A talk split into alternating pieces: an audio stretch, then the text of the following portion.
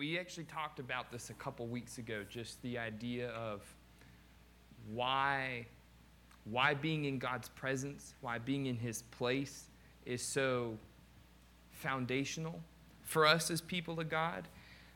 And this really, this really has kind of been where we've we've been reading the past couple weeks. If you guys think back, uh, three weeks ago, we got to Israel and the golden calf story, and we're like, why in the world are they worshiping this, this big metal cow in the desert?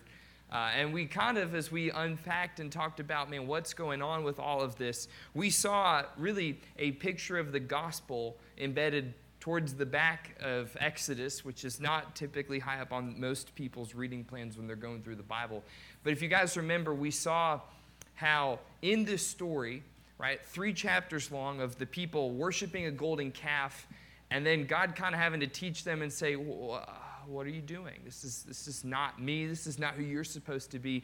We saw this glimpse of the gospel. We saw how our sin tends to make us like this unfaithful bride to be, right? That we've been prepared, we've been set apart for this covenant, this life with God, and that's, we're not faithful to that. The sin has broken our ability to be that for God. And so this was uh, Israel's idolatry with the golden calf. Then we also saw how God, when He meets us in our sin, He introduces Himself to us. He shows up and He reminds us, hey, I've called you to be my people. In order for you to be my people, you have to remember who I am. And it's this importance of knowing who you are really matters as far as how your faith plays out. God says, and who you are is who I have made you to be. And God shows up, He introduces, I am a gracious God. I'm a loving God. I'm a patient God. He also calls Himself a jealous God. He says, I have made things a certain way. Do not take that and go do whatever you want with it. And He says, I hold all these things together in my steadfast nature, and out of His forgiveness, He takes Israel back in, in their state of being unfaithful.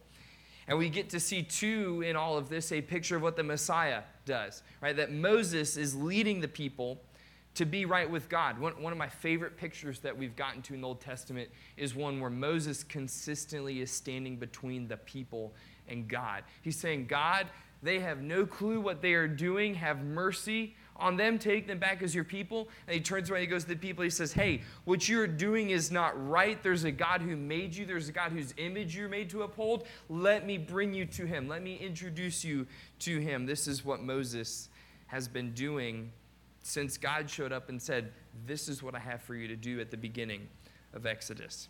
So that we get back into the last five chapters here of Exodus now now we get to start to ask the question so, what do we do? If we are people, the Old Testament language that you guys have heard me use is people in covenant relationship, right? I, that's you could still talk about faith today as that, as a covenant relationship between us and God. I know that's not historically the language that many churches used. Uh, so if you hear me saying covenant, covenant, covenant, it, it's synonymous with our faith today, okay? I, I use covenant because that's, that's where we've been in Exodus. But Exodus 35 through the back, the back very end of Exodus, which is chapter 40, those of you who are counting saying how much longer we in Exodus, almost done the last five chapters really start to flesh out this picture of what do we do? If we are people of this covenant faith with God, then what do we do? And I think it's, it's interesting because, you know, sitting up the way I, I grew in church, most of the pastors I grew up with, their, their sermons were maybe judged more on the application piece, right? If you didn't tell me what to do, then you haven't really taught me much at all. And it's interesting to me, well, the first 34 chapters of Exodus haven't really touched the what to do yet.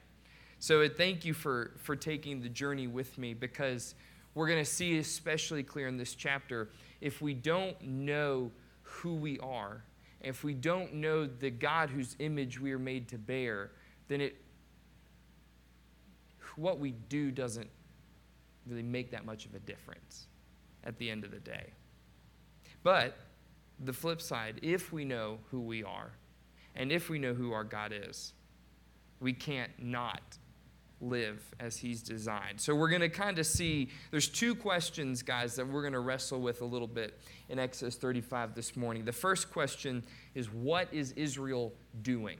Okay? Well, as I read this, just be watching for what is Israel practically doing? Because we'll talk about what does that mean for us? If they're now in the covenant and they're starting to live this out, what is God asking Israel to do? And the second question, how are they doing it? Which might be even slightly more important than the first. What is Israel doing? How are they doing it? How, how is Israel actually living out God's design? And our big picture where we're going this morning is just simply this covenant life or our faith, with God is a rhythm of Sabbath keeping and temple building. Uh, I'm being picky using language that you guys have heard throughout the whole book. I'll, we'll talk a little bit more about what each of those is. But covenant life with God is a rhythm of Sabbath keeping and temple building, and it is enabled and directed by His Holy Spirit. Okay? That's what we're going to see this morning. So if you've got your word with you, go ahead and get to Exodus 35. I'll read it here. I believe it'll also be on the screen. This is Exodus 35, beginning in verse 1. And we're actually going to stop before the end of the chapter today. So, beginning in verse 1 Moses assembled all the congregation of the people of Israel and said to them, These are the things that the Lord has commanded you to do. Six days' work shall be done, but on the seventh day you shall have a Sabbath of solemn rest, holy to the Lord. Whoever does any work on it shall be put to death. You shall kindle no fire in all your dwelling places on the Sabbath day. So Moses then says to the congregation of the people of Israel, This is the thing that the Lord has commanded. Take from among you a contribution to the Lord. Whoever is of a generous heart, let him bring the Lord's contribution gold, silver, and bronze, blue and purple and scarlet yarns and fine twined linen, goat's hair, tanned ram skins and goat skins, acacia wood, oil for the light, spices for the anointing oil, and for the fragrant incense, and onyx stones and stones for setting, for the ephod and for the breastpiece. Let every skillful craftsman among you come and make all that the Lord has commanded the tabernacle and its tent and its covering, its hooks and its frames, its bars, its pillars and its bases, the ark with its poles, the mercy seat and the veil of the screen, the table with its poles and all its utensils and the bread of the presence, the lampstand also for the light, with its utensils and its lamps and the oil for the light, and the altar of incense with its poles and the anointing oil and the fragrant incense, and the screen for the door and at the door of the tabernacle the altar of the burnt offering with its grating of bronze, its poles and all its utensils, the basin and its stand, the hangings of the court and its pillars and its bases, and the screen for the gate of the court, the pegs of the tabernacle and the pegs of the court and their cords, the finely worked garments for ministering in the holy place, the holy garments for Aaron the priest, and the garments of his sons for their service as priests. That's a big laundry list of stuff that they're supposed to build. Those of you, if you've been here for a while, you remember we were talking about all the, the temple blueprints. This is just Moses saying, now we're going to go build this, okay? So this, all, all the little details, all the little, even the pegs, all that stuff, Moses has called the people to now go and build. So, verse 20, here's what the people do. Then all the congregation of the people of Israel departed from the presence of Moses then they came back, everyone whose heart stirred him and everyone whose spirit moved him. And they brought the contribution to the Lord's contribution to be used for the tent of meeting, and for all its service, and for the holy garments. So they came, both men and women, all who, have, who were of a willing heart, bought brooches and earrings and signet rings and armlets, all sorts of gold objects, every man dedicating an, aroma, an offering of gold to the Lord.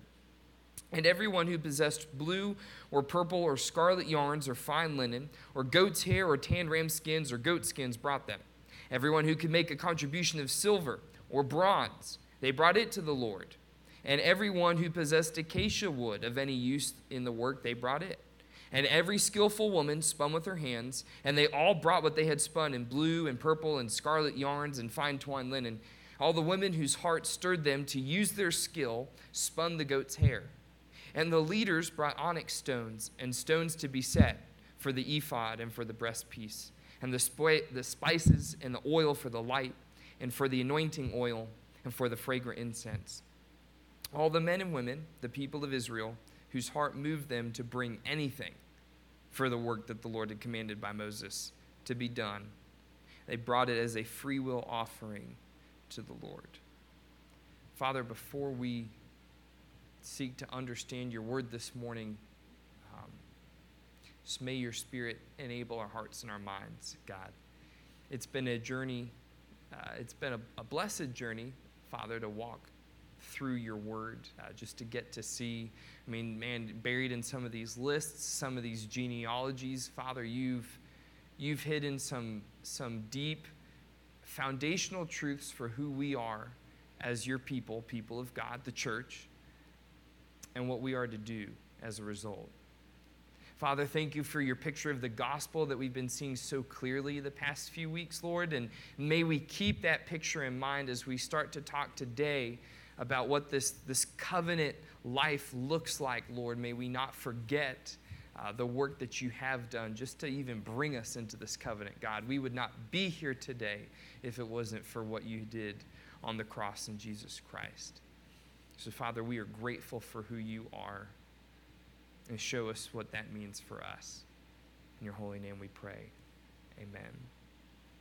So, the first question that we're wrestling with in chapter 35 is what is Israel doing? Okay, what did you actually see Israel do? And simply, if you boiled down what they did into two things, they were called, told to keep the Sabbath and to build the temple, right? Some of you are going, uh, yeah, that's what the past couple chapters leading up to this were talking about. It was like how to keep the Sabbath and how to build the temple. The people are doing as God told them to do keep the Sabbath, build the temple. So, where we get keep the Sabbath from? In the first three verses, specifically in verse 2, Moses says, or God says to Israel through Moses, Six days' work shall be done, but on the seventh day you shall have a Sabbath. Verse 2. And I love because, you know, I guess growing up, the way I was taught about the Sabbath, it was just like a day you didn't do anything. Uh, and most of you guys are like, yeah, where, where does one have the time to just do nothing on an entire day? So I'm, I'm grateful that Moses kind of gives us a little insight as to, well, what is the Sabbath?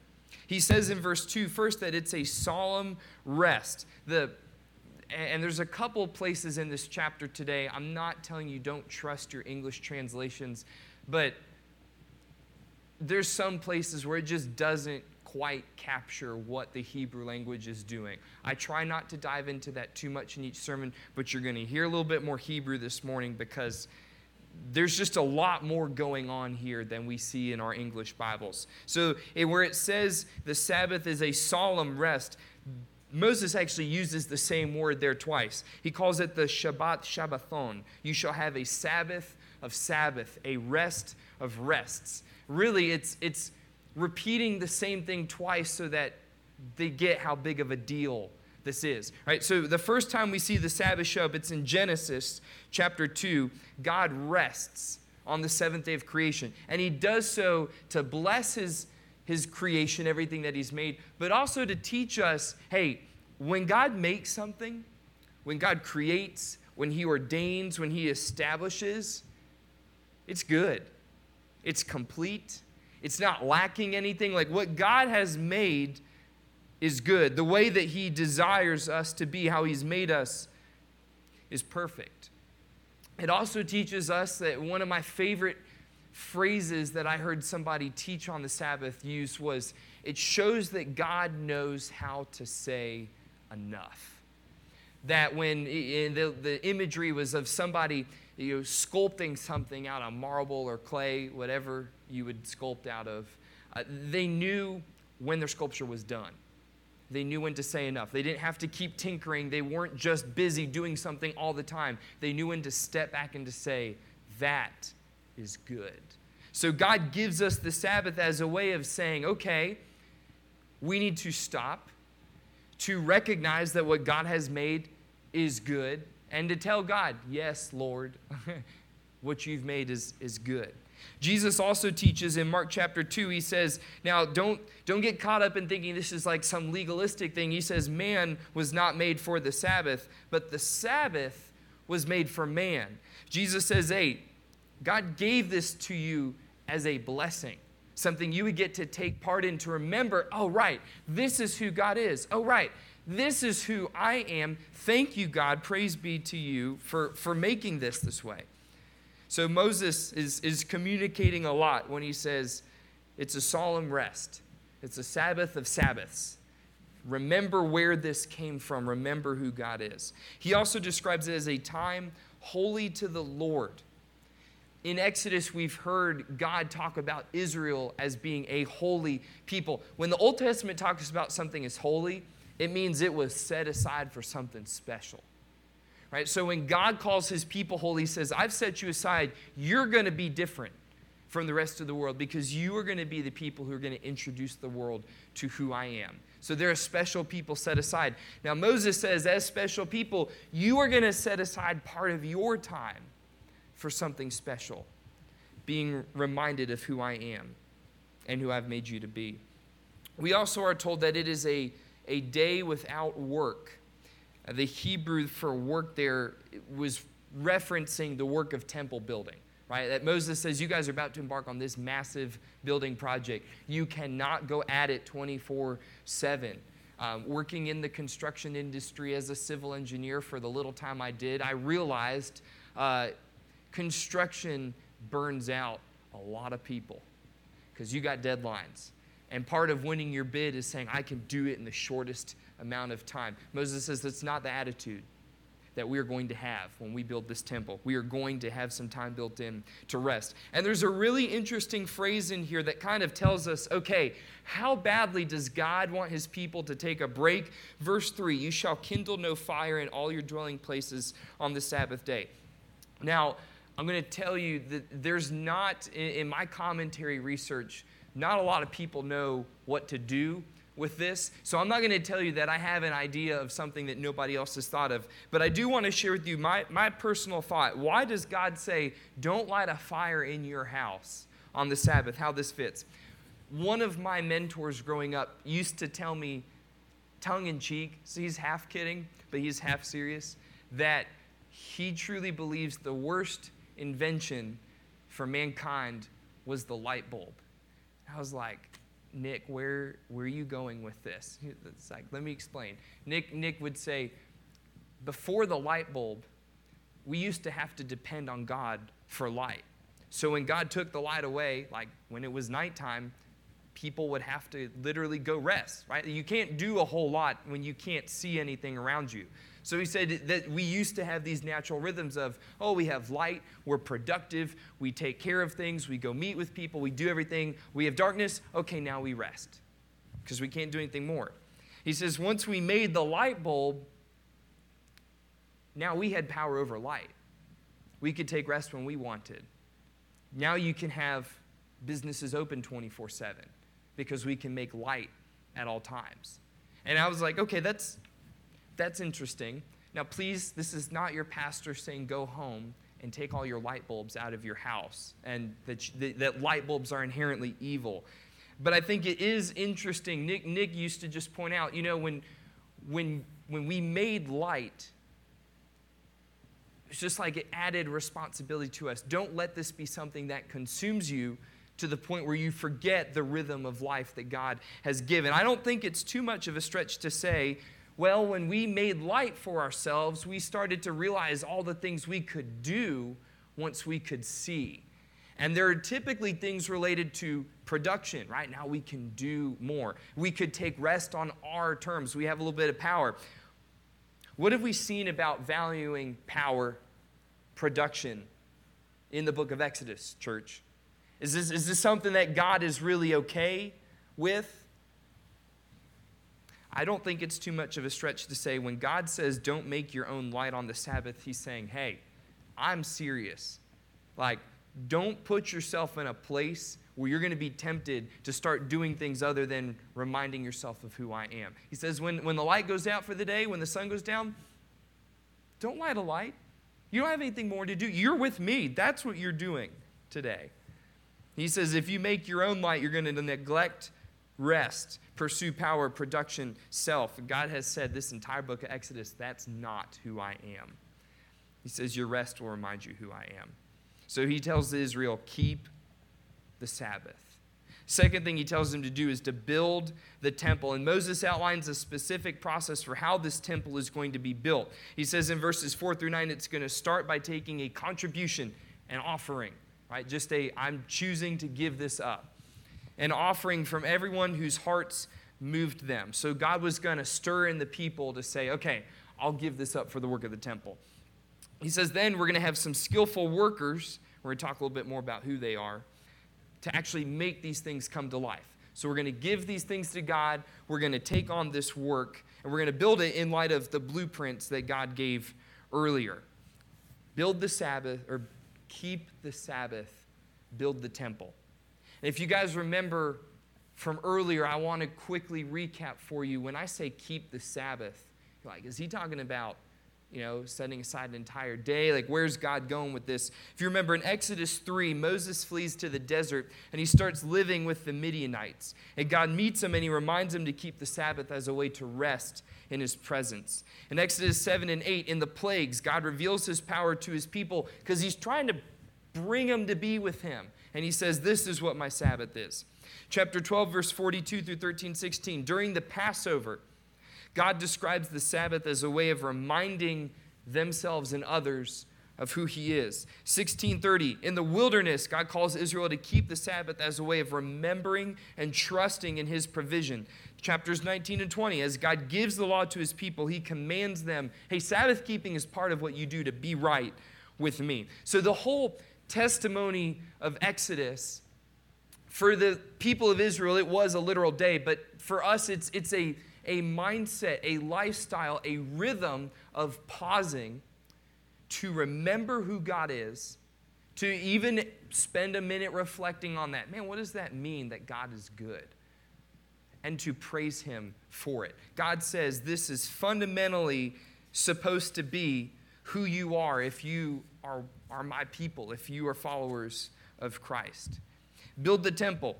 What have we talked about temple building in? Chapter 26, God's temple was to be his dwelling place. Right? We are building the place where God is going to dwell on earth. If you, in chapter 27, God's temple was the place where the work of gathering and reconciliation would take place. Where would the world come to know who God is? How could the world be brought back to God? In his temple. And God, chapter 28, God's temple housed his priests. God says those who are going to live and work in this are going to be people of reconciliation. They're going to be people who show others not just who God is, not just like set up the standard for them to look and see who God is, but they're actually going to go to those who are hurting, to those who are needy, to those who, who are not right with God. They will go to them and lead them to be right with God.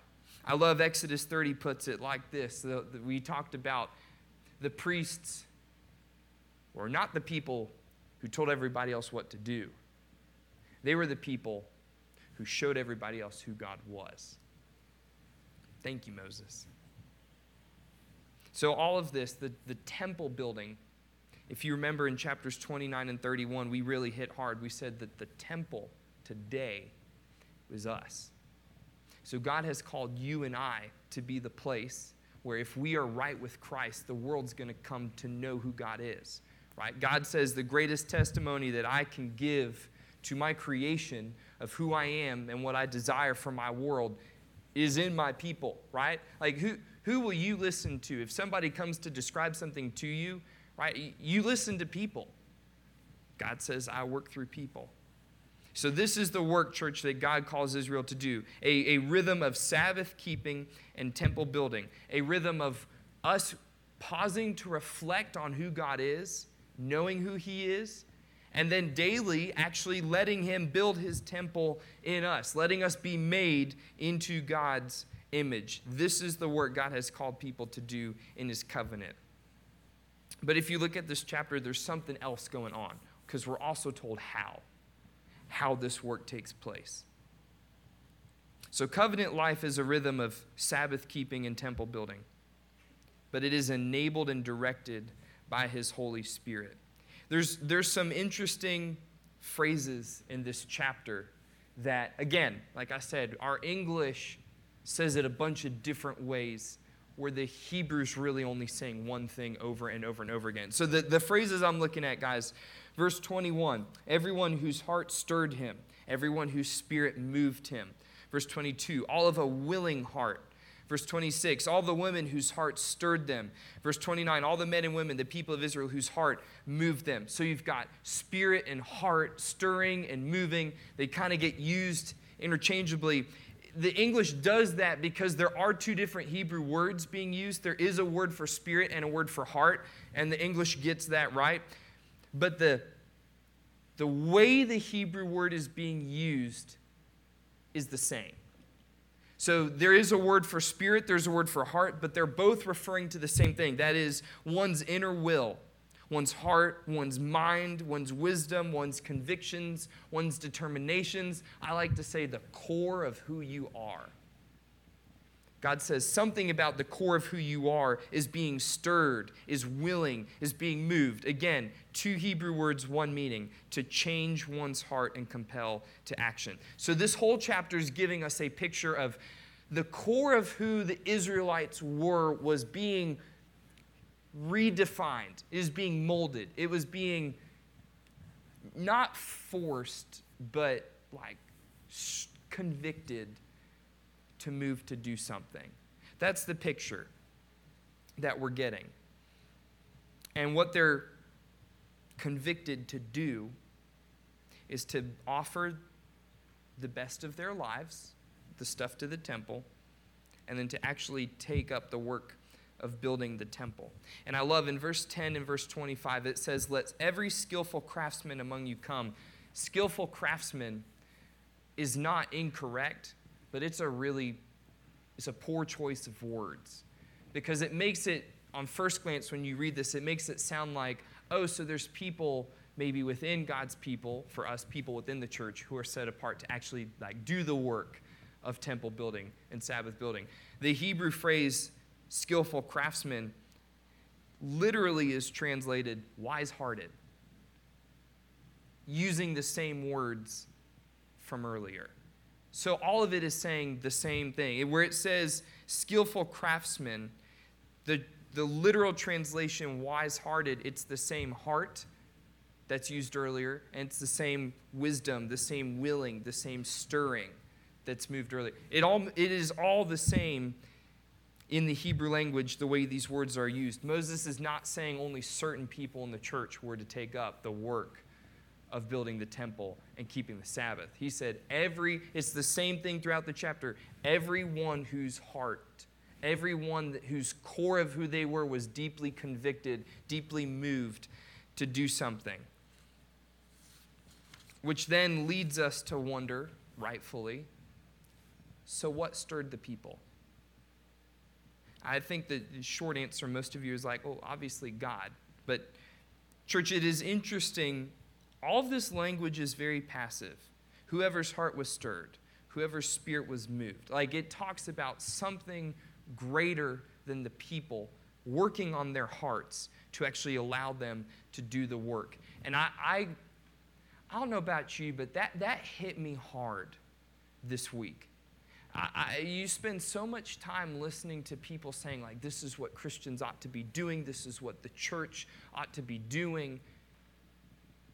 It's like a, a constant battle for what is going to get people to do what we want them to do, which I'm very uncomfortable with that line of thinking, anyways. But it's amazing to me that the pattern we see in Exodus 35 is what actually stirs the heart of the people to change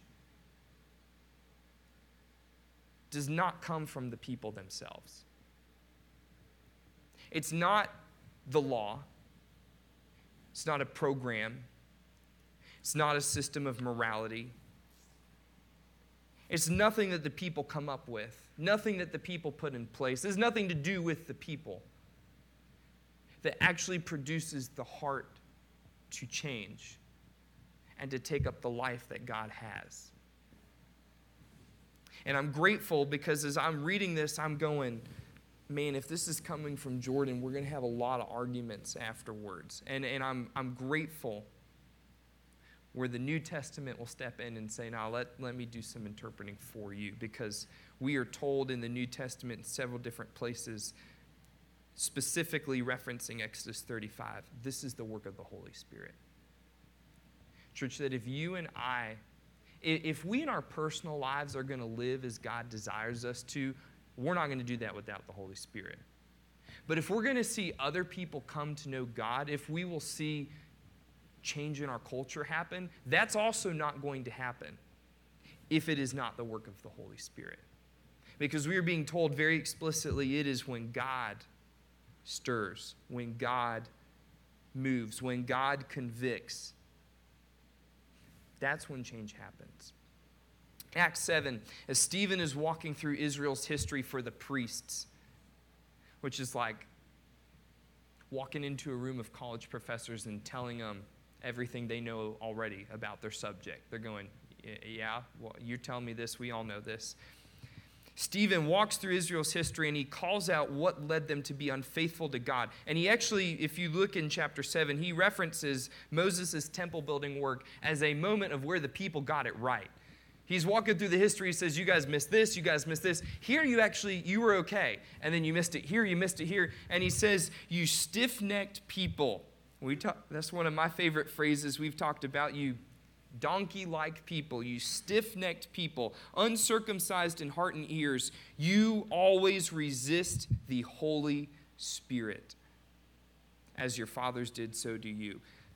Stephen is telling them, look, it wasn't the fact that now that the people had the law right that they were going to take on the building of the temple. So it's not because you guys just figured it out, you got to the right standard, you got the right system. He says it wasn't that that actually inspired Israel to faithful covenant life with God. It was the work of the Holy Spirit. And so, as the Israelites and the Pharisees would learn to reject the Holy Spirit as we do today, that's what leads us in being error from God.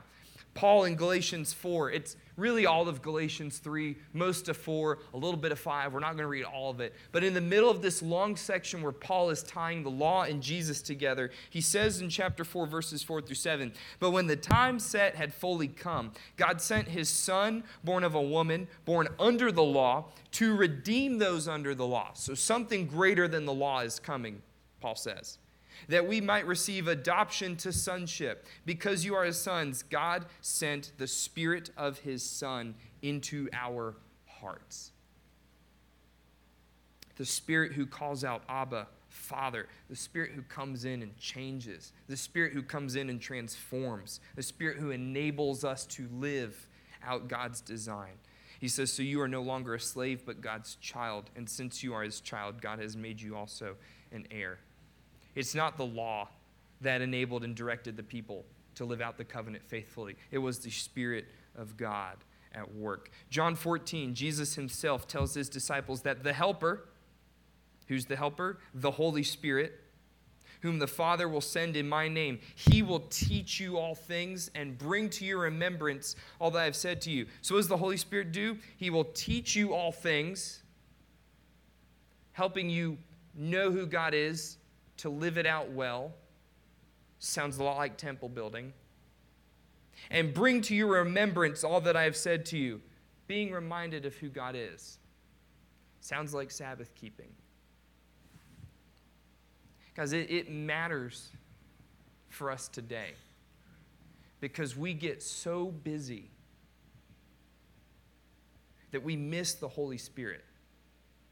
And here we're seeing in Exodus what we saw in Acts, what we saw in Galatians, what Jesus himself says in John. If we are not people who know how to Sabbath rest and who know how to build a temple under the direction of the Holy Spirit,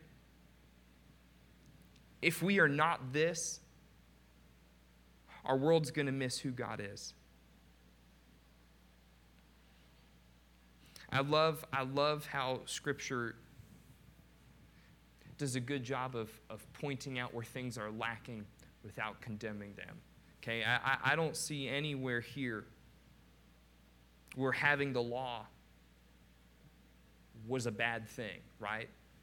Now, of course, Christ for us has fulfilled the law, but God has given his people in different seasons the means that he desires for them to have his righteousness and to live it out well.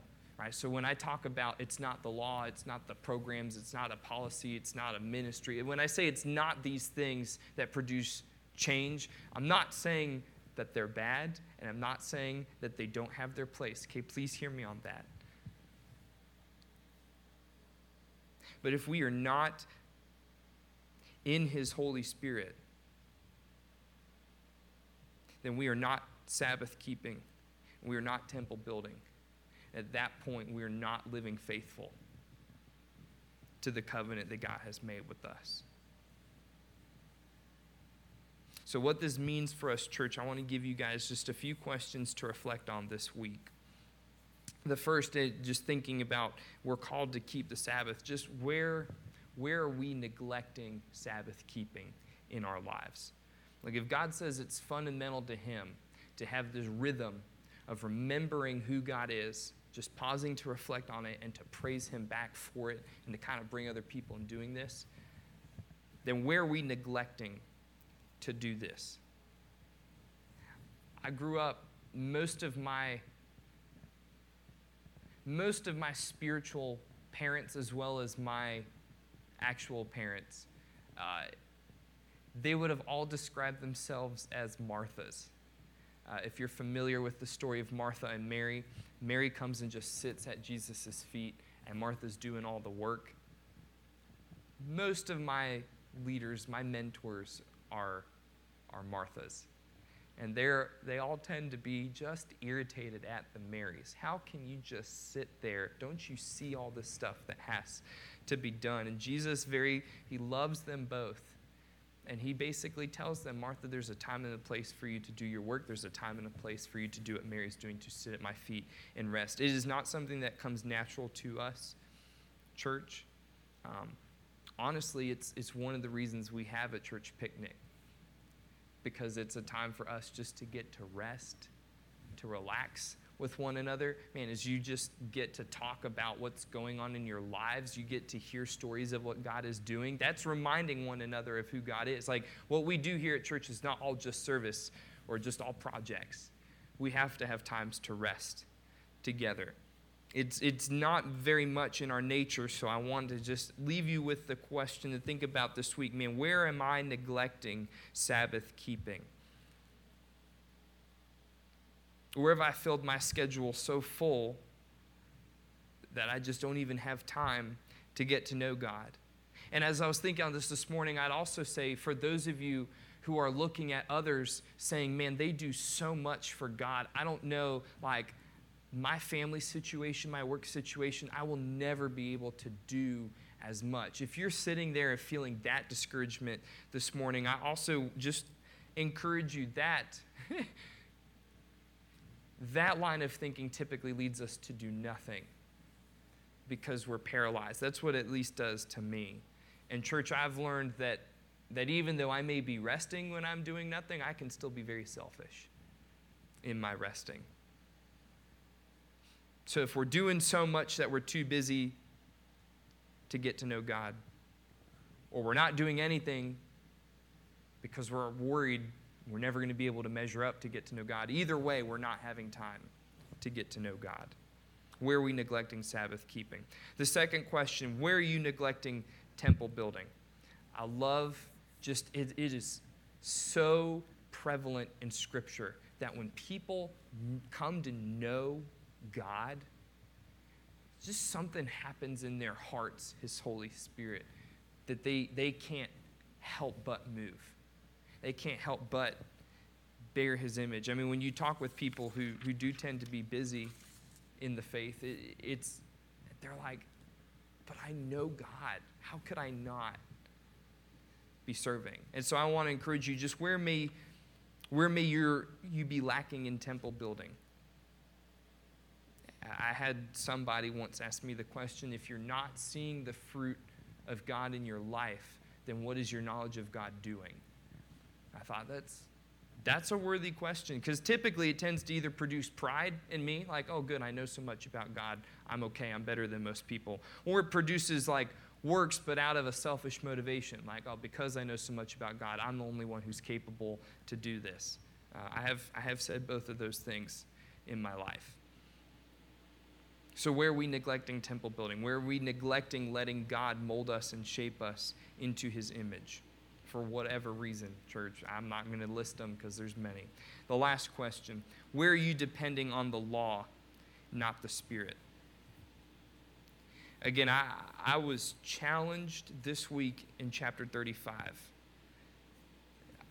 Whenever we see God moving somewhere, this may not be true for you, but it is true for me. You, we want to duplicate it, right? We want to fit it into a process so we can keep the results moving. Like, oh, if it worked there, we want to do it here. Or if we can get these things to line up well, then that'll produce this outcome.